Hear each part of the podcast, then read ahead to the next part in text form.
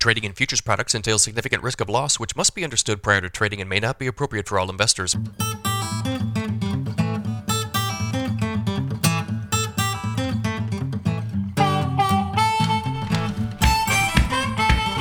Good morning, everybody. It's Wednesday, October 19th, 5.53 a.m. Central Time as I speak here this morning. Sorry, I'm getting started just a little bit late. Uh, December corn futures down one and three quarters at 679 and a quarter. November soybeans down seven and a quarter at 1364 and three quarters. December Chicago wheat up eight and three quarters at 858 and a quarter. December Kansas City wheat up nine and a quarter at 953 and three quarters. December spring wheat up nine at 965. If you guys are listening on the podcast, appreciate it. Uh, ratings and reviews, very much welcome. If you're watching on YouTube, make sure you subscribe to the channel. Make sure you hit the like button. If you've got any sort of comment, whether it's a crop update, yield update, uh, basis update, any opinion on anything that I say here, drop it in the comments. That will really help YouTube uh, to spread these videos out for me. Very much appreciated, guys.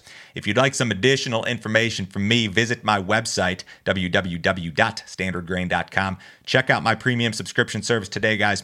I send my premium subscribers a ton of information direct from me every single business day. Morning email goes out about 5:30 a.m. Central. In that email, you'll see every overnight headline you need to be aware of, charts, graphics, weather information, all of my grain marketing recommendations. My daily subscriber only videos are part of this deal. Yesterday, we talked about interest rates and uh, some of the implications there for farmers. My friend Chris Barron from AgView Solutions joined me. We ran some numbers, some examples. We talked about uh, interest rates as it relates to cost of production and also as it relates to storage uh, of grain. Uh, Chris had a spreadsheet and a tool that he actually made available uh, to any of my subscribers, which was a very nice thing to do. But this was a great video. We had a lot of a ton of positive feedback on this one. If you guys are interested in this sort of content, new stuff every single day. Um, no other fee, no other obligation. It's 50 bucks a month. Sign up today. I'll send you over a whole bunch of stuff every single day. USDA's Brazilian attache office increased its projection for the country's soybean crop.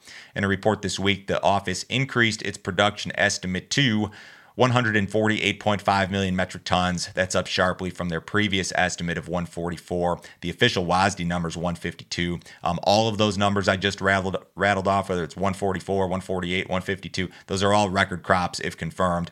The report noted that Brazil continues to expand its area due to record high domestic soybean prices. Uh, so the projection for exports, acreage increased along with the production estimate. Um, almost all of Brazil's soybean areas will see some rainfall over the next couple weeks the way that it looks, that's a positive factor for the crop. So no matter which group uh, you're looking at, whether it's USDA, whether it's CONAB, whether it's the private groups, they're all calling for or projecting record Brazilian soybean soybean production. Now, of course, the crop's only like 30% planted or something, so it's it's very early, and you need weather to cooperate through the growing season. But uh, off to a very good start. All the potential in the world here. Water levels on the Mississippi River may continue to fall, although some relief is in sight potentially.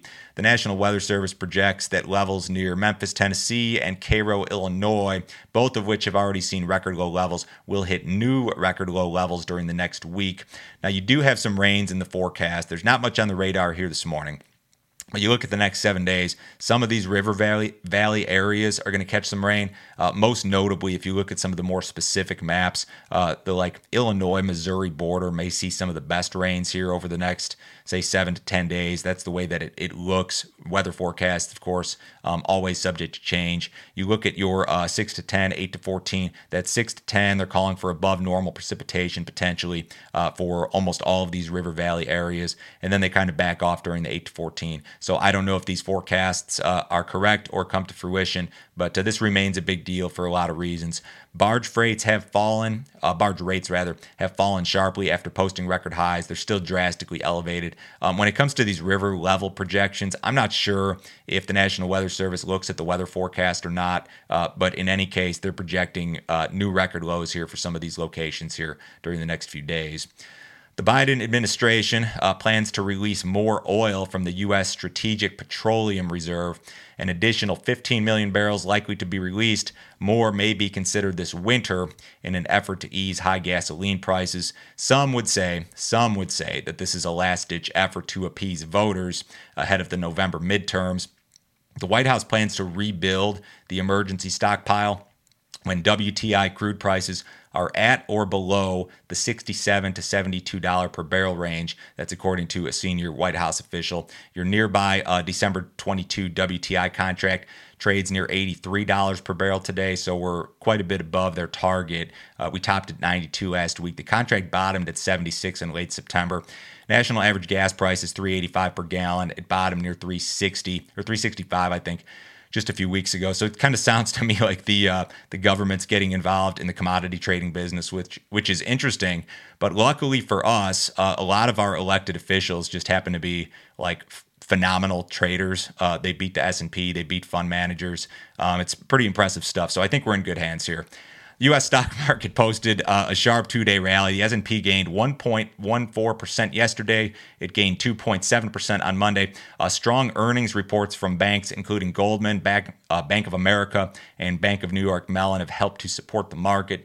Markets in Europe higher amid news that the UK's Treasury would abandon a series of unfunded tax cuts that were announced last month. So we've had a nice bounce off the lows here in the S&P. I think about six and a half percent off of where we bottomed uh, just last week.